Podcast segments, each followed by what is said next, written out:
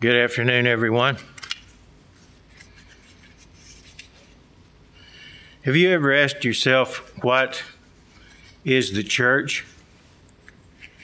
Have you asked yourself, what is the purpose of the church in our age? Why does the church exist? What is the mission of God's church in today's world? That's the subject I want to discuss in today's sermon. The true church of God consists of those whose names are registered in heaven. The church is referred to in Hebrews 12, verse 23. Hebrews 12, verse 23, the church is referred to as the general assembly and church of the firstborn who are registered in heaven. So the church consists of those whose names are registered in heaven. And where are those names registered? The church consists of those whose names are written in the book of life. In Revelation 3 and verse 5, Revelation 3 and verse 5, and this was addressed specifically to the church in Sardis, but the message can apply to all of the church as well down through the ages.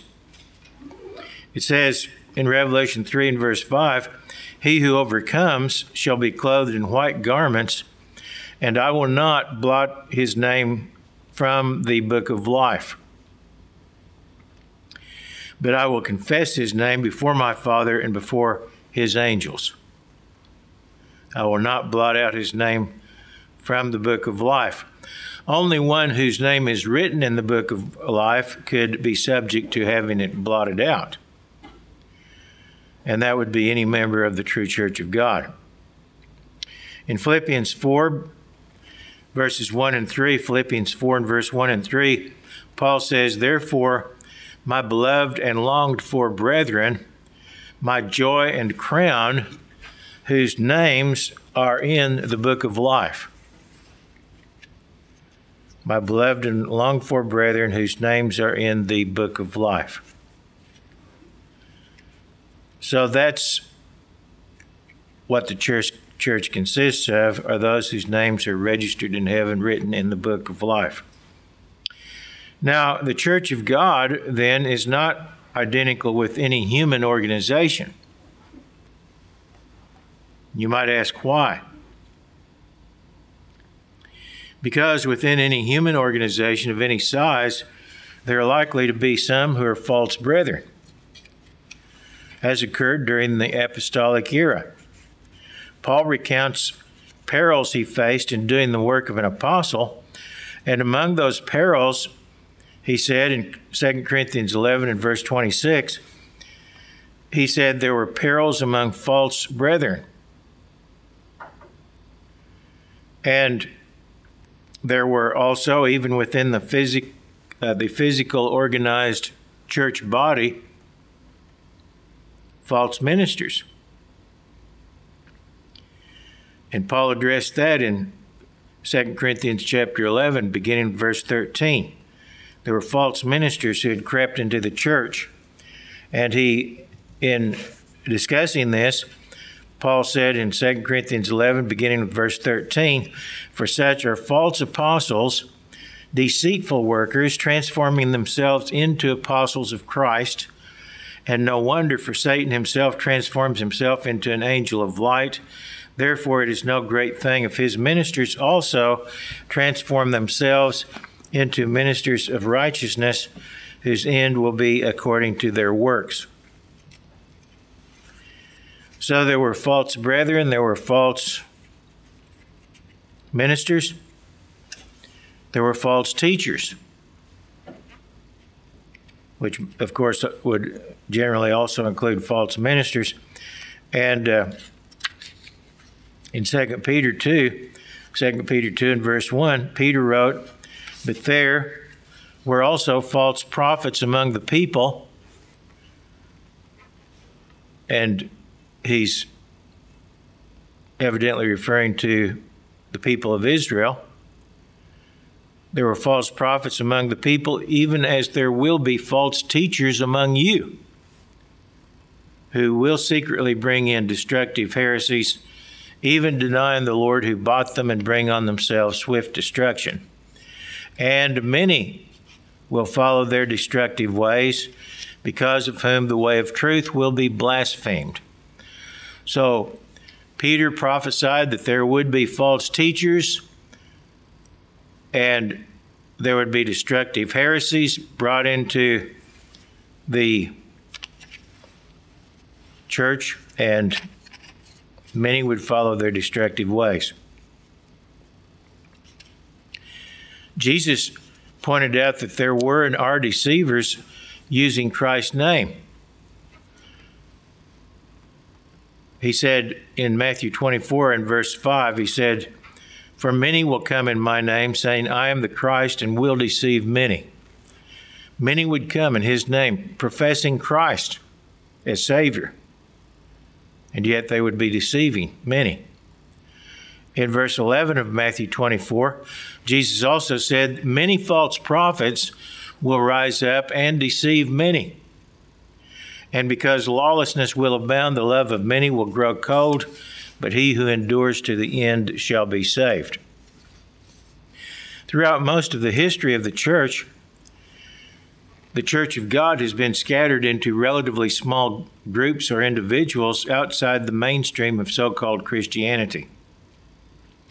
And that church, the true church, can be identified by faithfulness to God's word and to his commandments. That's how we can identify where God's church is or where it has been historically. In Revelation 12 and verse 17, Revelation 12 and verse 17, it says, The dragon and that is a reference to Satan, was enraged with the woman, the woman here being a metaphor for the church of God, and he went to make war with the rest of her offspring who keep the commandments of God and have the testimony of Jesus Christ.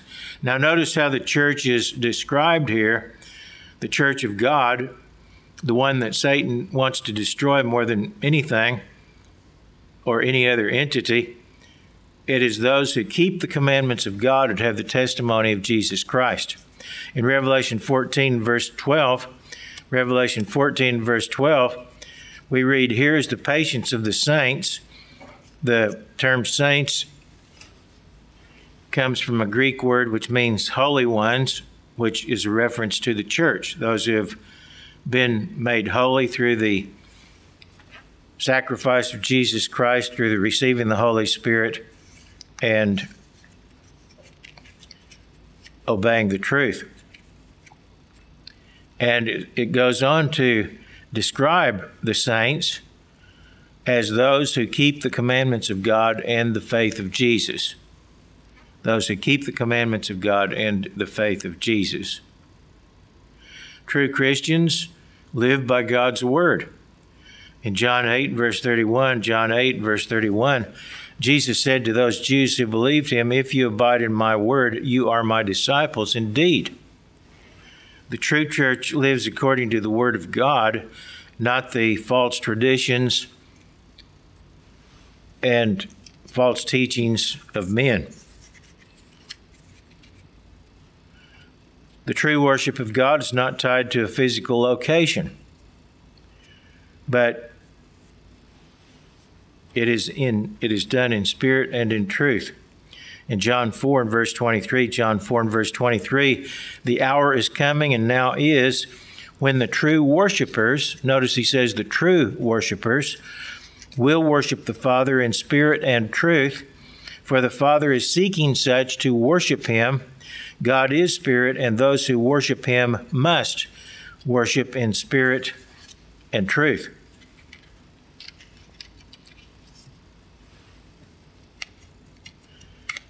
and he, was pointing out in that context that, that, that, that the uh, worship of God was not limited or focused on a particular being being in a particular location.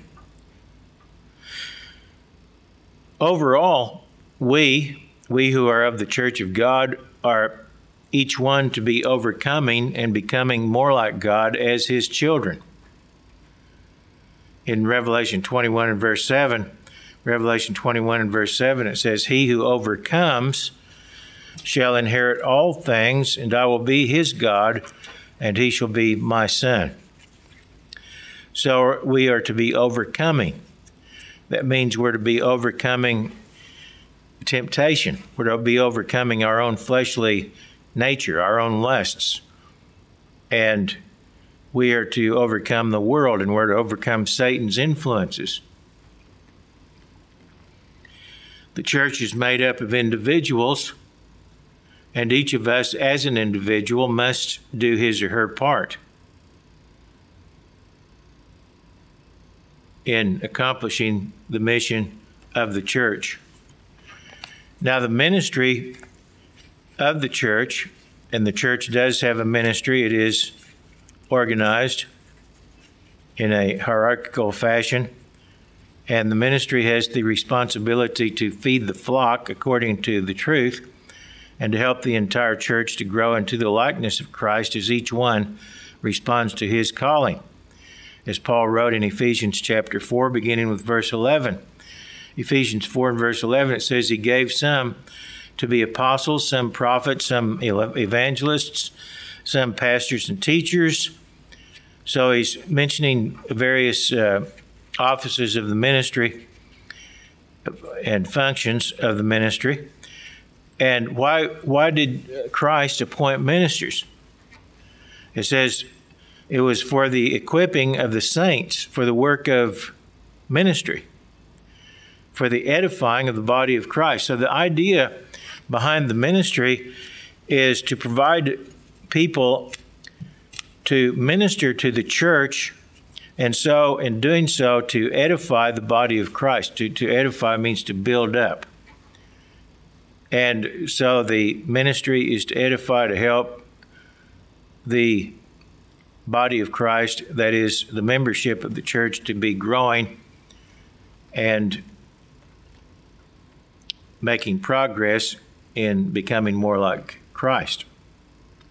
As he goes on to point out, till we all come to the unity of the faith and of the knowledge to of the knowledge of the Son of God, to a perfect man, to the measure of the stature of the fullness of Christ.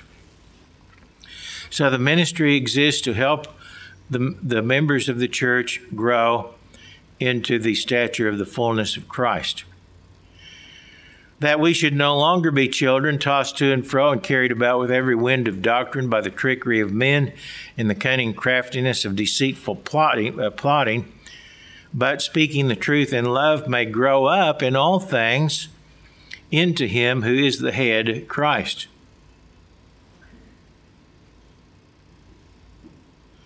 so this is what we are to be doing and the ministry is there to assist in that process of spiritual growth.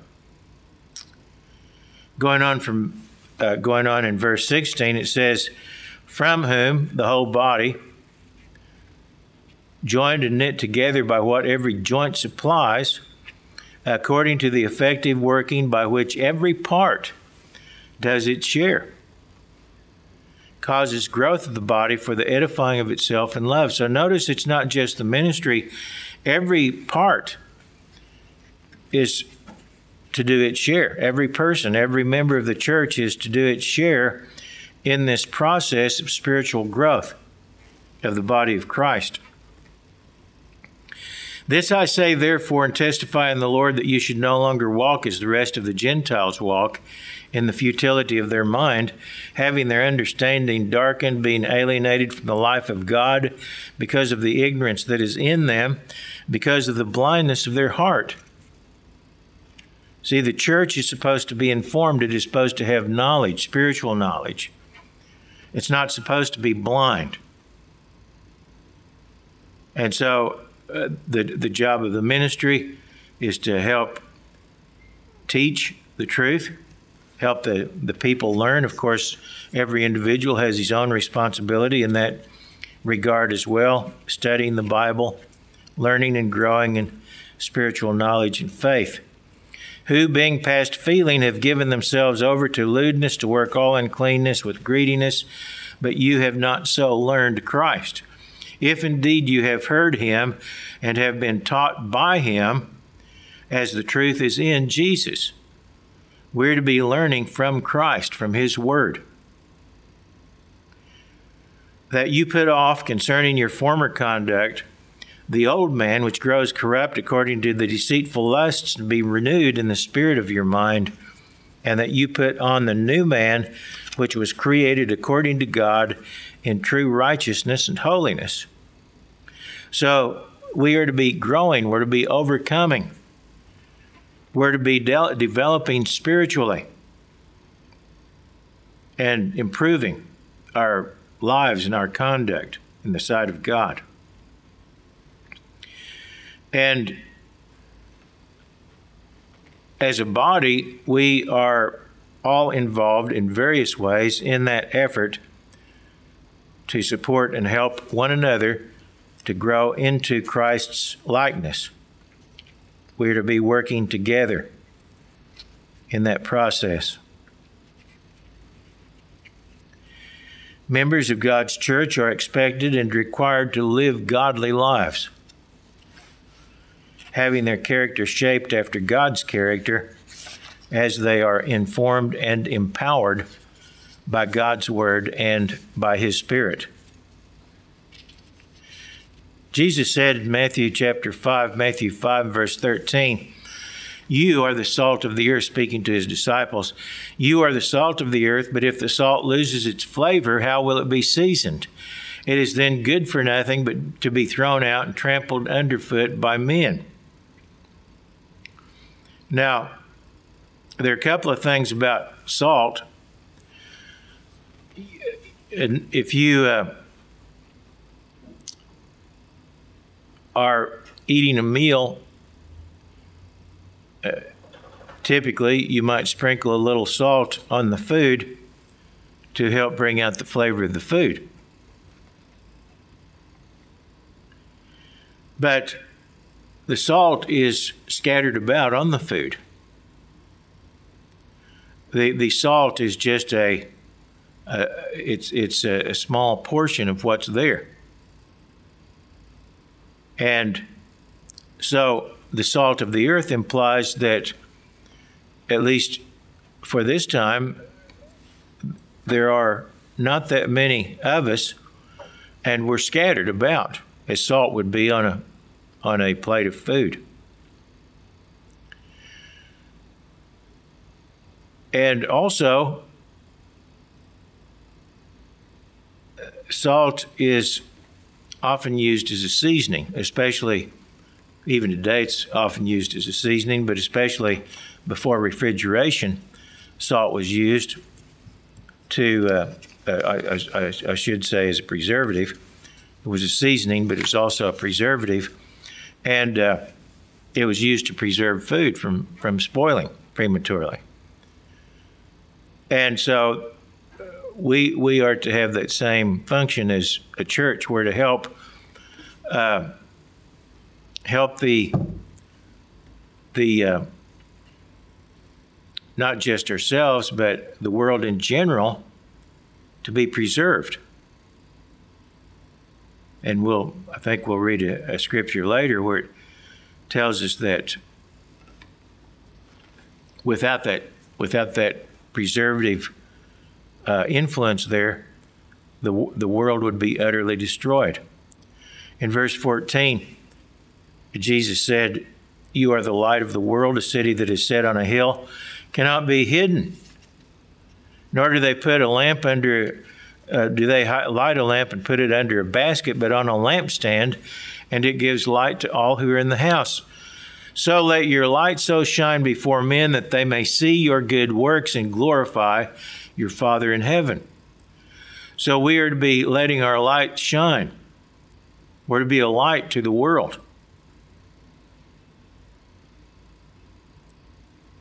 And to be noticed by the world. So they can see our good works, and that would include, include the works of preaching the gospel as well as how we live our lives, and glorify your Father in heaven. 1 Peter 1 and verse 13. 1 Peter 1 and verse 13. Therefore, gird up the loins of your mind, Be sober and rest your hope fully upon the grace that is to be brought to you at the revelation of Jesus Christ as obedient children, not conforming yourselves to the former lusts, as in your ignorance, but as he who called you is holy, you also be holy in all your conduct, because it is written, Be holy, for I am holy. So we are to conduct ourselves in uh, after the pattern of God's requirements. Being holy is He is holy. His commandments, His word reflects that holiness, that way of living, conducting yourself, that way of thinking that reflects God's character and His Spirit. In 1 Peter 2, beginning with verse 9, 1 Peter 2 and verse 9, you are a chosen generation, again writing to the church, you are a chosen generation, a royal priesthood, a holy nation, his own special people, that you may proclaim the praises of him who called you out of darkness into his marvelous light. Notice that we are chosen, we are a holy nation, a special people, that we may proclaim the praises of the one who called us out of darkness into his marvelous light, who once were not a people, but are now the people of God, who had not obtained mercy, but now have obtained mercy. Beloved, I beg you, as sojourners and pilgrims, abstain from fleshly lusts which war against the soul, having your conduct honorable among the Gentiles.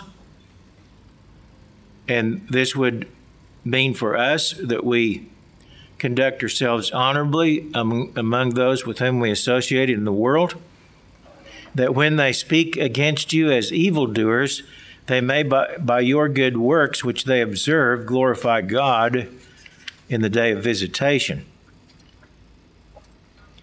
Notice they may be speaking of us as evildoers, falsely accusing us, but at the same time, they will be observing how we live our lives how we conduct ourselves, and so glorify God in the day of visitation, that is, when Christ returns. To each of the churches in the book of Revelation, where the church eras were addressed, the seven churches of the book of Revelation, to each of those churches in Revelation was a consistent message, and that message was overcome. Overcome overcome your weaknesses, overcome your lack of faith, overcome your tendency to sin, overcome the pulls and influences of the world and of Satan. Revelation 2 and verse 7. He who has an ear, let him hear what the Spirit says to the churches. To him who overcomes, I will give to eat from the tree of life, which is the midst in the midst of the paradise of God. In other words, to him who overcomes will be given eternal life. In Revelation 2 and verse 11, Revelation 2 and verse 11, it's, He who has an ear, let him hear what the Spirit says to the churches. He who overcomes shall not be hurt by the second death. In Revelation 2 and verse 17, Revelation 2 and verse 17, he who has an ear, let him hear what the Spirit says to the churches. Notice where to hear what the Spirit says to the churches, not just to one church, but all of the churches, because these, these admonitions apply to all of us, regardless of when we might have happened to live down through the course of time. It says, Hear what the Spirit says to the churches. To him who overcomes, I will give some of the hidden manna to eat, and I will give him a white stone, and on the stone a new name written, which no one knows except him who receives it. In verse 26 of Revelation 2, uh, Revelation 2 and verse 26, he who overcomes and keeps my works to the end, notice it says, who keeps my works until the end. until the end. To him I will give power over the nations. In Revelation 3 and verse 5, Revelation 3 and verse 5, he who overcomes shall be clothed in white garments. And I will not blot out his name from the book of life, but I will confess his name before my Father and before his angels. Revelation 3 and verse 12.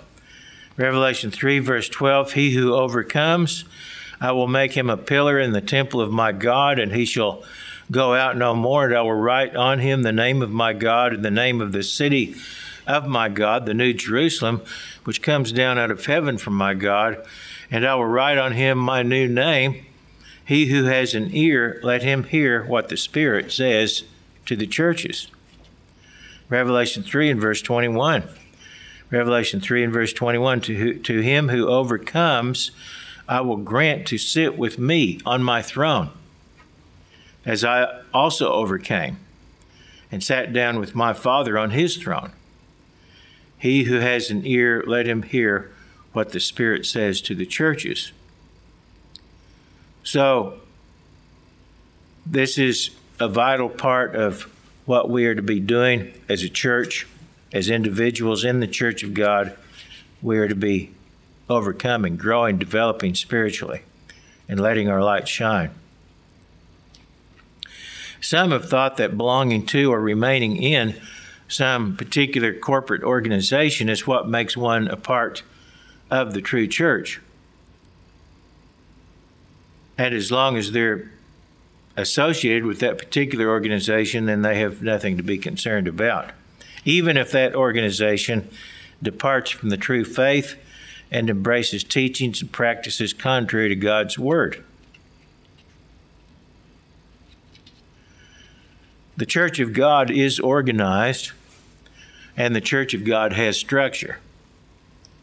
It is not just individuals here and there existing separate and apart from fellow brethren, unless there are no brethren within a reasonable distance with whom to fellowship. But today, even if that's the case, there there's uh, there are means of communication where no one necessarily needs to be isolated and by himself.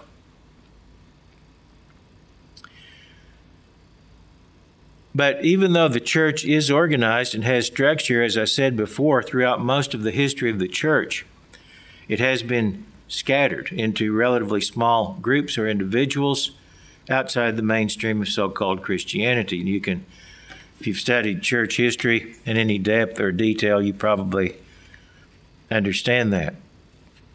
Members of the church, however, should seek to meet and fellowship with others of like mind, organized into a body of believers led by a minister or ministers who are faithful to God's word. It's not really good that people meet without sound leadership and, and guidance. That's why God placed a ministry in the church. But we are not judged or given merit on the basis of mere membership in this or that or some other organization of men. But each one of us is judged according to his works. Each one is judged according to his works. We each, we're each judged individually, and we're not judged on the basis of what organization we may belong to.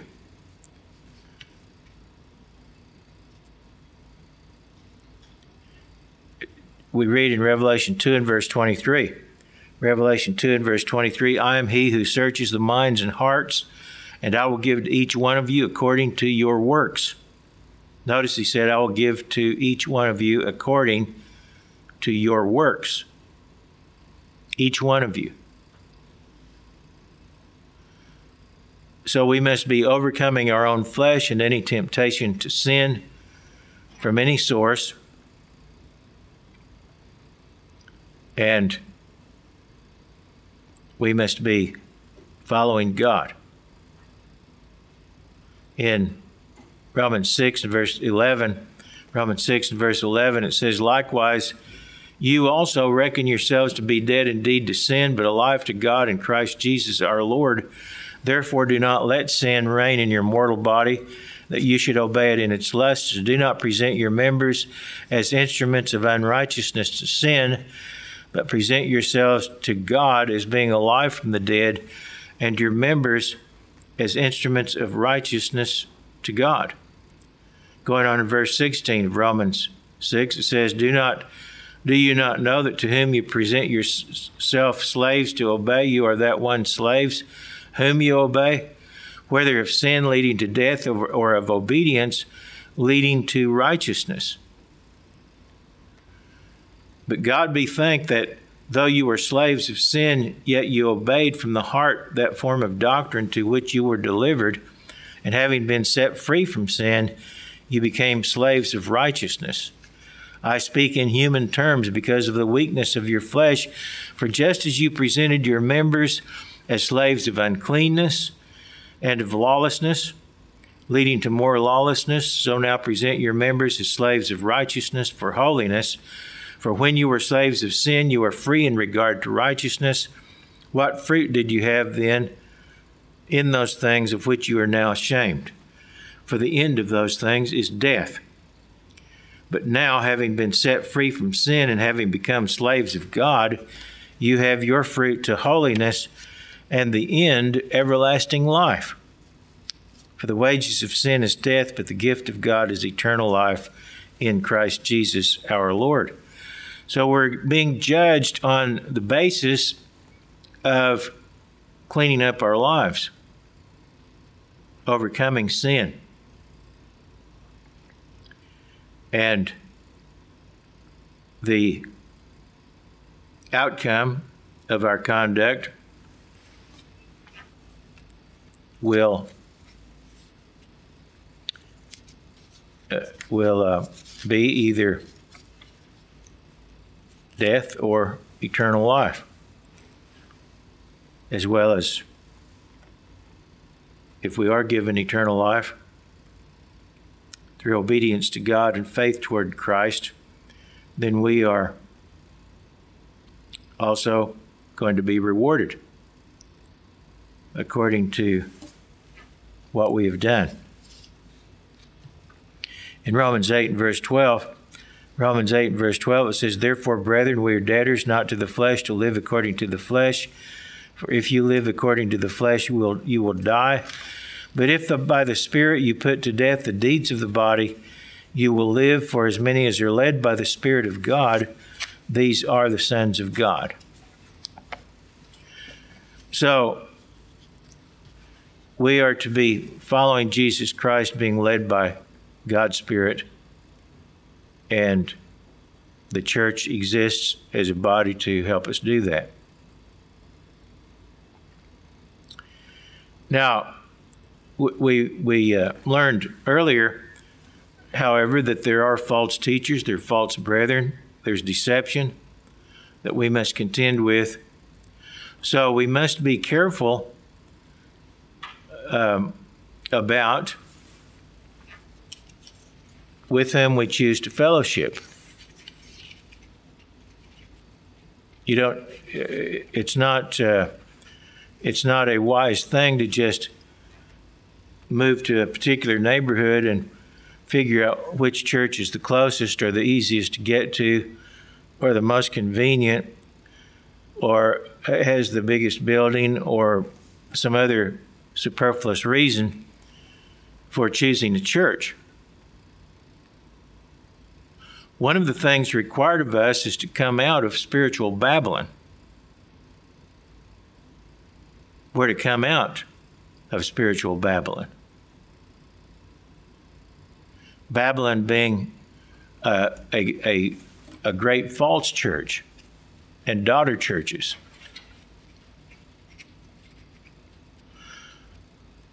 in 2 Corinthians 6 verse 14, 2 Corinthians 6 verse 14, it says, Do not be unequally yoked together with unbelievers, for what fellowship has righteousness with lawlessness, and what communion has light with darkness, and what accord has Christ with Belial? Or what part has a believer with an unbeliever, and what agreement has the temple of God with idols? The temple of God being a metaphor for the church. As he says, For you are the temple of the living God. As God has said, I will dwell in them and walk among them. I will be their God, and they shall be my people. Therefore, come out from among them and be separate, says the Lord. Do not touch what is unclean, and I will receive you. I will be a father to you, and you shall be my sons and daughters, says the Lord Almighty. So we're to come out from among spiritual Babylon, the church that has defiled itself with harlotry and idolatry and all, all kinds of abominations. In Revelation 18 and verse 4, Revelation 18 and verse 4, it says, I heard another voice from heaven saying, Come out of her, her, that is spiritual Babylon, my people, lest you share in her sins and lest you receive of her plagues. So the church of God is to be separate and apart from apostasy, heresy, idolatry, and so forth, even, even though it may be practiced in the name of Jesus Christ. Another primary responsibility of the church is to fulfill our calling as watchmen by preaching the gospel. And we do that as a church. We proclaim the gospel by whatever means we have available, whether it's print, internet, radio, or whatever other means we have available, including personal witnessing. Now, not everyone in the church is, nor should be, expected to publicly preach the gospel.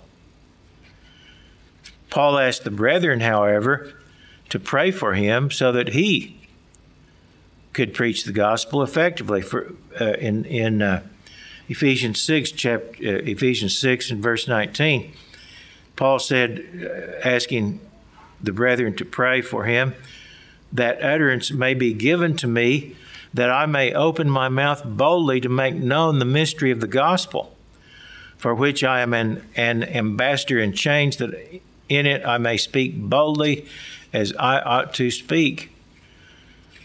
He didn't have everybody in the congregation out in the street corner preaching to people, but he himself had a commission from Christ to proclaim the gospel publicly. But the, the, the people, the church, the members of the church were to support that effort. He, he had been appointed a minister of the gospel with the responsibility to preach the gospel. Romans 15, verse 15, Romans 15, verse 15, Paul wrote, Nevertheless, brethren, I have written more boldly to you on some points, as reminding you, because of the grace given to me by God, that I might be a minister of Jesus Christ to the Gentiles, ministering the gospel of God, that the offering of the Gentiles might be acceptable, sanctified by the Holy Spirit.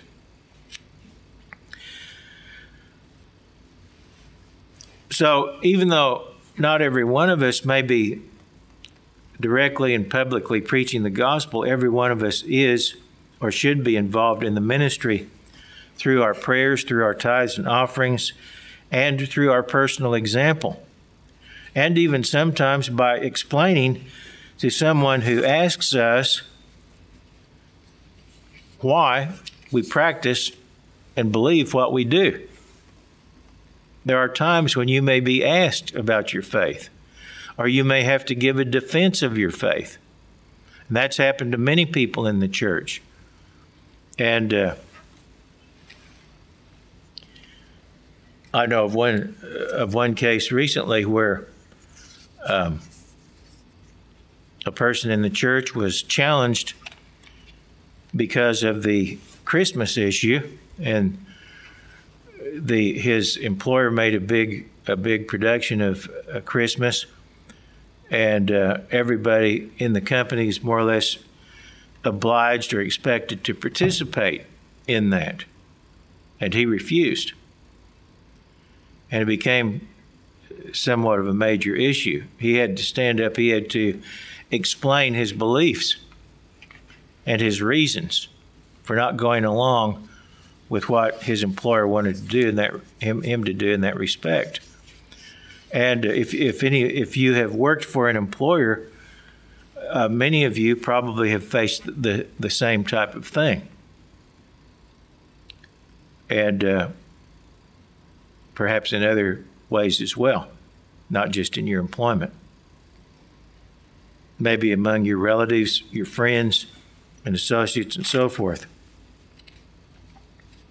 Peter wrote in 1 Peter chapter 2 and verse 11, 1 Peter 2 and verse 11, Beloved, I beg you as sojourners and pilgrims, abstain from fleshly lusts which war against the soul, having your conduct honorable among the Gentiles, that when they speak against you as evildoers, they may by your good works which they observe glorify God in the day of visitation. This is one way in which we let our light shine. This is one way in which the gospel can be um, advanced. 1 Peter 3 and verse 15. 1 Peter 3 and verse 15 Sanctify the Lord God in your hearts, and always be ready to give a defense to everyone who asks you a reason for the hope that is in you with meekness and fear.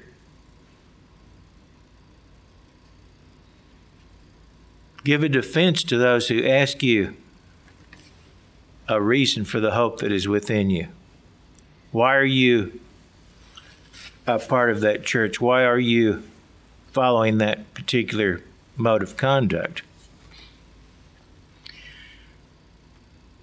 Be ready to give a reason for the hope that is in you with meekness and fear, having a good conscience, that when they defame you as evildoers, those who revile your good conduct in Christ may be ashamed. Yes, we expose ourselves to ridicule. We expose ourselves to being defamed and accused and reviled.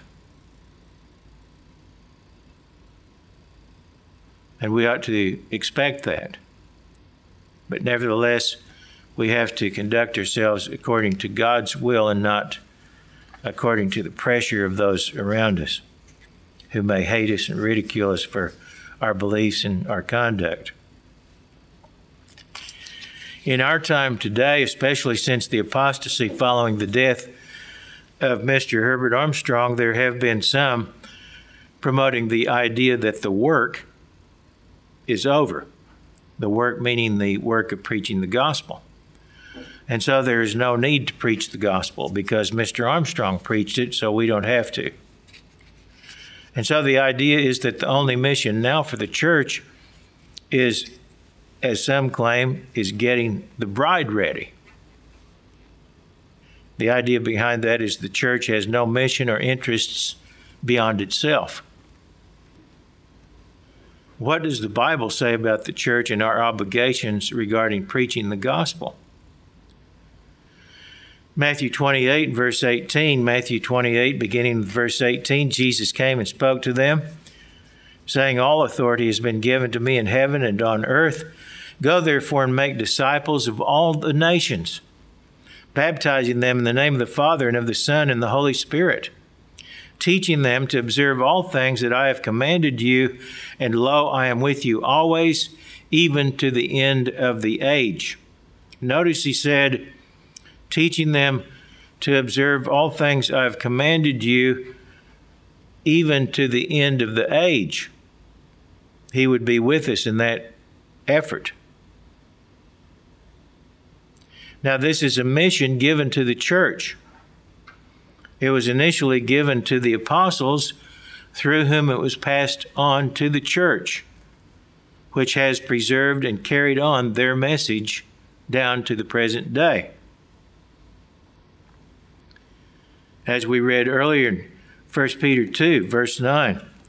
You are a chosen generation, a royal priesthood, a holy nation, his own special people, that you may proclaim the praises of him who called you out of darkness into his marvelous light. This is a major reason that the church even exists, so that we can proclaim the praises of Him who called us out of darkness into His marvelous light. Jesus said in Matthew 24 and verse 9, Matthew 24 and verse 9, then they will deliver you up to tribulation and kill you, and you, meaning the church, his disciples, will be hated by all nations for my name's sake. Now, the, the subject in the context of Matthew 24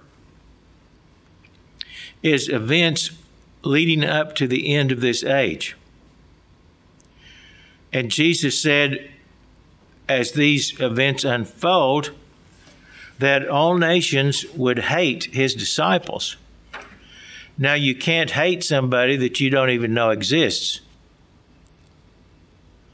If all nations are going to hate us, then that implies that we will be known to them. And the only way that we could be known to them, or the major way that we would be known to them, is by doing a work of proclaiming the gospel. Else, how would they know us? How would they even know we exist? And why would they hate us unless we are saying things that, that they disagree with or that they despise, that they want to silence us for saying? In Matthew 24 and verse 13, Matthew 24 and verse 13, Jesus said, He who endures to the end shall be saved. And this gospel of the kingdom will be preached in all the world as a witness to all the nations, and then the end will come. This implies that the gospel is going to be preached to the nations all the way up to the very end of this age. We read in Revelation, four, uh, Revelation 14 and verse 6. This is in the in the context this is at the very time that Jesus Christ returns to the earth and it says I saw another angel flying, this Revelation 14, verse 6. I saw another angel flying in the midst of heaven, having the everlasting gospel to preach to those who dwell on the earth, to every nation, tribe, tongue, and people. So even at the at the end, even as Jesus Christ returns, there will be an angel sent to preach this same gospel, which the church is now proclaiming and must proclaim. Now, Mr. Armstrong, those who think that he finished the work, or the one that, that, that many think finished the work, has been dead for more than three decades. A whole generation of Americans has reached the age of accountability, not only Americans, but people world over, have reached the age of accountability with little opportunity to have heard the true gospel publicly proclaimed. Most people in the world have never heard the true message of the Bible clearly explained. They may have Bibles. There, there billion, literally billions of Bibles have been printed and distributed worldwide. But to hear the message of the Bible clearly explained, that's a piece of the puzzle that's been missing for many people, vast numbers of people. The scriptures prophesy the greatest series of calamities in all history will befall mankind as the end of this age approaches. Now, let's ask would a just and merciful God inflict such punishment on the whole world without giving an adequate warning and a chance to repent? The answer to that is no. And God has given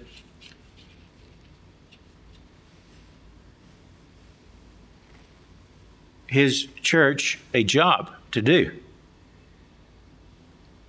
The job is to be watchmen, to issue the very warning that the Bible uh, tells us in its various prophecies. In Matthew 24 and verse 42, Matthew 24 and verse 42, Jesus said to his church, He said, Watch therefore, for you don't, do not know what hour your Lord is coming. Notice he said, Watch. The church is to watch. We are the watchmen. Watch therefore, for you do not know what hour your Lord is coming. But know this that if the master of the house had known what hour the thief would come, he would have watched and not allowed his house to be broken into.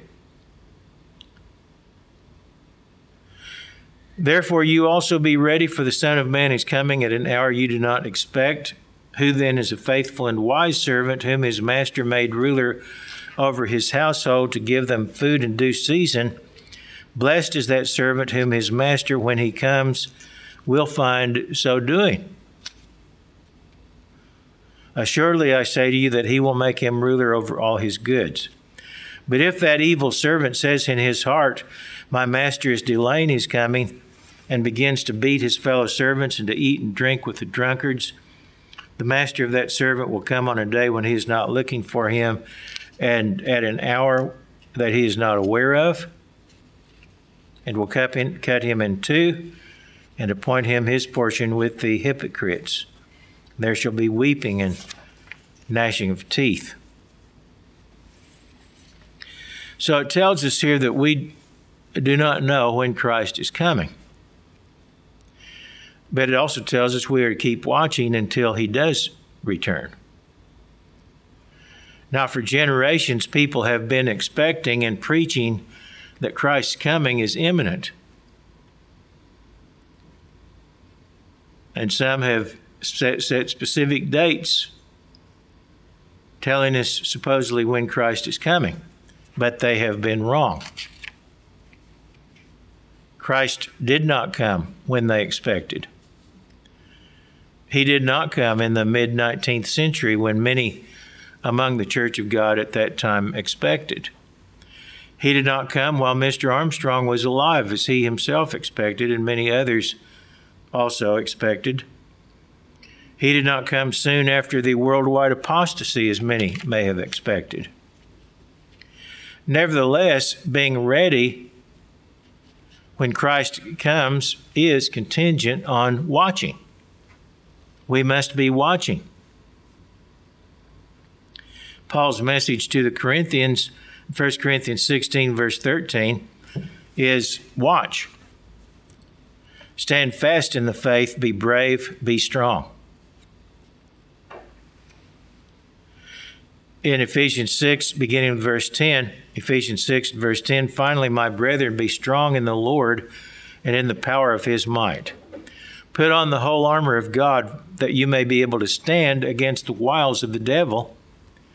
For we do not wrestle against flesh and blood, but against principalities, against powers, against the rulers of the darkness of this age, against spiritual hosts of wickedness in, the heavenly places. Therefore, take up the whole armor of God that you may be able to withstand in the evil day and having done all to stand. We're to take up the armor of God that we may be able to withstand or remain faithful in the evil day.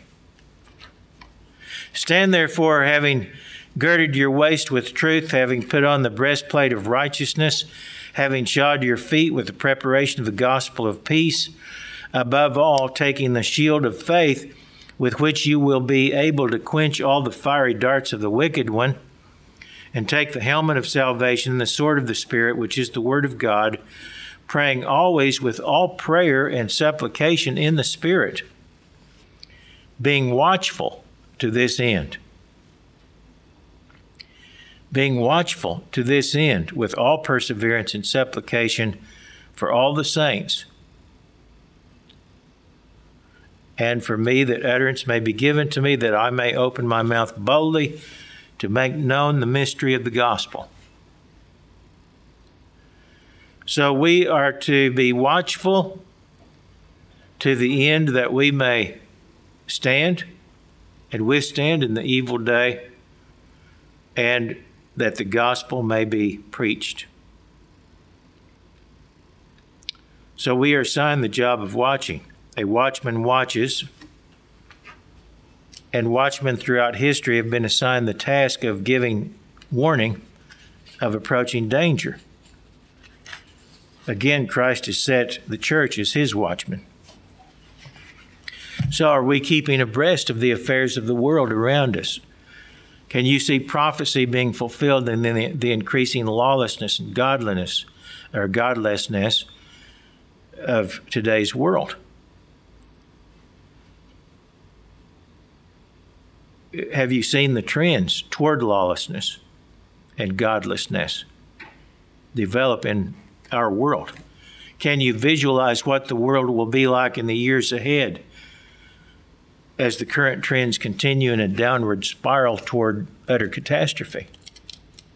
It is our job as a church to be aware of what the scriptures prophesy concerning the times that we live in, concerning the consequences of decisions and trends on the national and world stage where they and where those trends will lead us personally and where they will lead the world. We must be able to see what's in store for our nations and the whole world if we do not repent, especially as the end of this age draws near. And remember, we just read that that is described as an evil time. We're living in an evil age and it's going to get more evil. If we allow ourselves to be complacent and drift aimlessly with the tide of evil engulfing the world, we will suffer the consequences. So we need to be on guard. We can't just drift through life.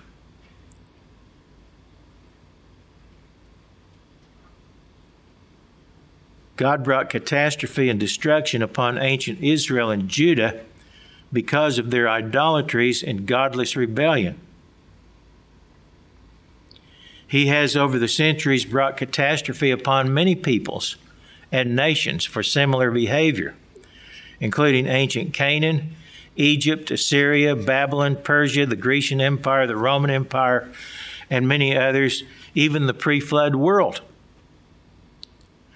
And the fate of these and other nations Besides those I named, there are other nations mentioned in the prophecies. The fate of these and other nations and peoples was prophesied in advance,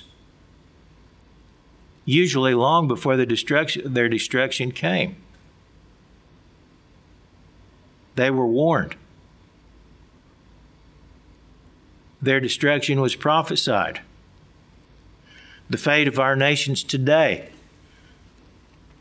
is written in prophecy. Do we know what those prophecies say? Can we see the handwriting on the wall? Those God sets as watchmen ought to know the prophecies, they ought to know enough to be able to see the handwriting on the wall. They ought to be able to see what lies ahead. We are Christ's disciples. We have the responsibility to sound a warning. Now, can you think of anything going on in today's world that should be a cause for alarm? Can you think of anything going on in today's world that should be a cause for alarm? Have you noticed the disintegration of moral standards worldwide, and especially in the affluent Western nations? Have you noticed how the family model, the very bedrock of a stable society, is increasingly under attack? Have you noticed the increasing hatred expressed toward America and Great Britain and the erosion of their influence on the world stage? Have you noticed not only the profusion of false prophets, but also the increasing acceptance of rank paganism and even undisguised Satan worship in today's world? Have you noticed the proliferation of arms worldwide and the increasing belligerence of the enemies of Britain and the United States and of the Bible and its teachings? Have you noticed the dishonesty, blatant lying, hypocrisy, and corruption of many of the leaders in the world, including politicians, religious leaders, the news media, and others? Do you understand how all of these things and more relate to Bible prophecy and the fate of nations? Now, we should not sound false alarms. And we should not be predicting uh, without sure knowledge when uh, a particular nation is going to fall or um, other events, identifying events in specific terms that we don't really have a, a knowledge of. None of us knows when Christ is going to return. None of us knows precisely when the tribulation, for example, will begin, which will coincide with the destruction of our nations. That is, the, the uh, nations of Israel, the Israelite nations. So we shouldn't be sounding false alarms, but we should be trumpeting a warning of what is coming and why, why it's coming there are many prophecies in the Bible. There were prophecies, uh, as I mentioned, prophets came along warning the people of Israel and Judah where their where their, uh, their rotten behavior would lead, what it would lead to, their destruction. But I don't recall them setting any precise dates. They just said it's coming, and eventually it came. So we don't necessarily have to set dates or know precisely the time when it's coming, but we ought to be, be able to read the signs of what is happening in the world and where it is leading. And we should be trumpeting a warning of what is coming and why at the same time that we conform our own behavior to God's will.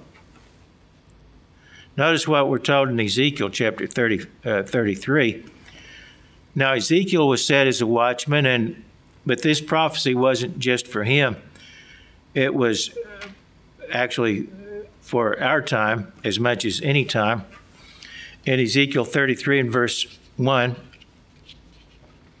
again the word, word of the Lord came to me, saying, Son of man, speak to the children of your people, and say to them, When I bring the, a sword upon a land, and the people of the land take a man from their territory, and make him their watchman, when he sees the sword coming upon the land, if he blows the trumpet and warns the people, then whoever hears the sound of the trumpet and does not take warning, if the sword comes and takes him away, his blood shall be on his own head.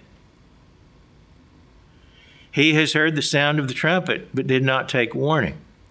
His blood shall be upon himself, but he who takes warning will save his life.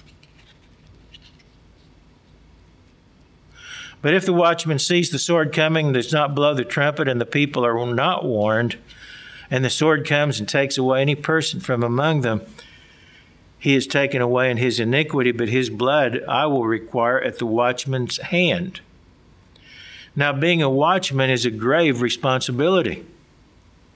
You know, if you're if you're in uh, in the Navy, for example, or in an army, and you're posted to set watch, and you're you're supposed to be uh, giving the warning if danger approaches or the enemy approaches and you don't do your job there could be serious repercussions. You could be brought before a firing squad for failing to do your duty. And so the same principle applies here. If we don't do our duty that god has given to us as watchmen then God will require the blood of those who are killed.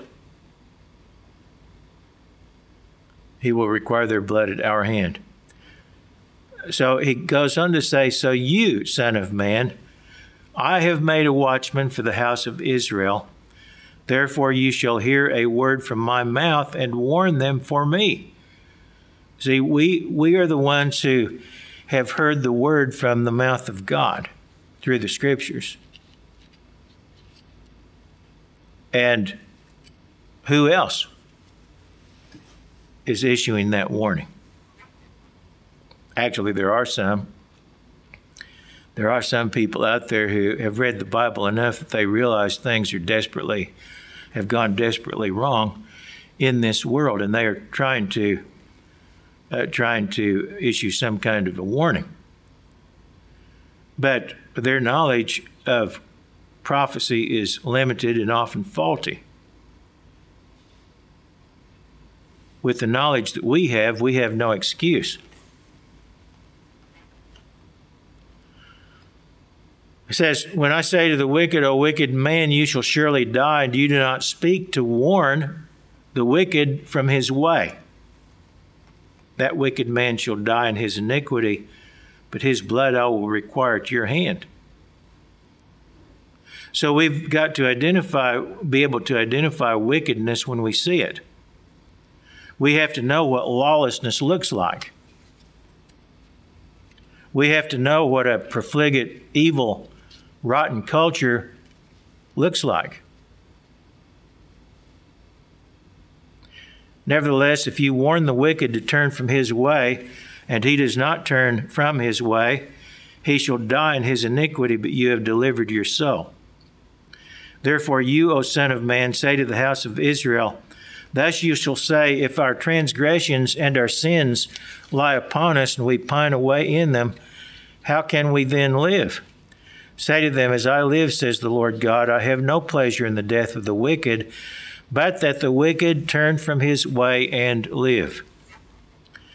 Turn, turn from your evil ways, for why should you die, O house of Israel? So, this is our job as watchmen to give a warning and also to tell people how they can escape punishment. They don't, don't have to be destroyed if they would repent. So they need to be told that part of the story as well. In Isaiah 62 and verse 6, Isaiah 62 and verse 6, I have set watchmen on your walls, O Jerusalem, and Jerusalem is often put uh, for the whole of Israel. I have set watchmen on your walls, O Jerusalem, they shall never hold their peace day or night. The watchmen will not hold their peace. They will not be silent. They will not be silenced. They will not be intimidated or, or uh, pressured into not speaking out.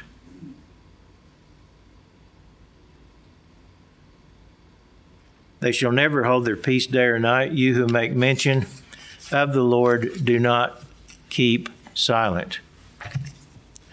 So we have a job to do as a church, as watchmen. We have to be preaching the gospel and warning the world of where its evil ways are leading, what it is leading to, which is utter destruction. Except for the intervention of Jesus Christ. In Romans 13, verse 11, Romans 13 and verse 11, it says, Do this, knowing the time that now it is high time to awake out of sleep. For now our salvation is nearer than when we first believed. Now, if it was high time to wake out of sleep when this was written about 2,000 years ago, then it is even higher time to wake out of sleep now. The night is far spent and the day is at hand. Therefore, let us cast off the works of darkness and let us put on the armor of light. Let us walk properly as in the day, not in revelry and drunkenness, not in lewdness and lust, not in strife and envy, but put on the Lord Jesus Christ and make no provision for the flesh to fulfill its lusts. So, we need to be casting off the works of darkness ourselves, making sure our own lives are cleaned up, and doing the job that Christ has given to us. In summary, the purpose of the church today is what it has always been, and that is to prepare for God's kingdom through overcoming and by collectively doing the work of proclaiming the gospel to the nations.